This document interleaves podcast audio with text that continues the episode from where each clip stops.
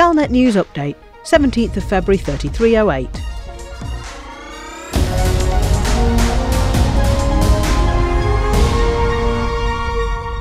The Emperor has commanded the total destruction in combat of the mercenary militia known as Darkwater Inc.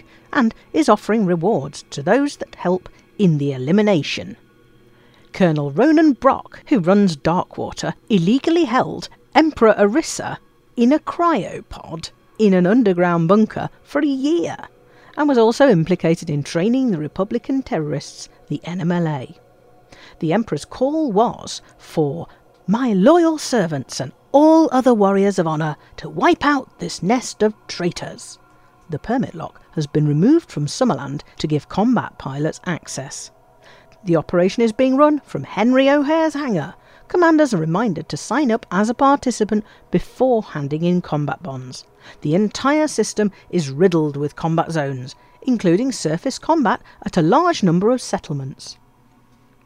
The top 75% of participants in this massacre of the guilty will be given the rank of Master in the Imperial Auxiliary Navy and will be granted permission to use the Emperor's Power Play decal. The top 25% of participants will additionally receive a permanent permit for Summerland, something normally only granted to barons, and will be granted permission to display the special Empire Combat Zone decal. The top 10 pilots will additionally receive an Imperial Hammer directly from the Emperor's stock. If the goals are achieved, Henry O'Hare's hangar will offer a permanent 10% discount on Imperial ships and a temporary discount of up to 30%. Commanders are reminded that buying a ship at discount offers a permanent reduction in the rebuy cost. The plan is to eliminate Darkwater by Thursday, the 24th of February.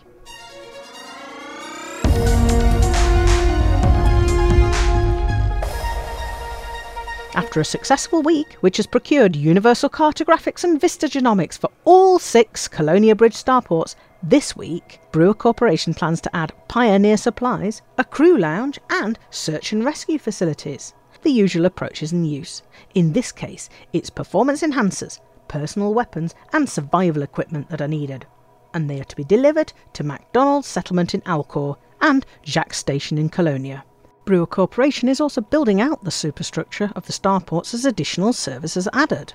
Participants will be offered a free string of warm coloured cockpit lights to make travelling the Colonia Bridge feel just a little bit more homely.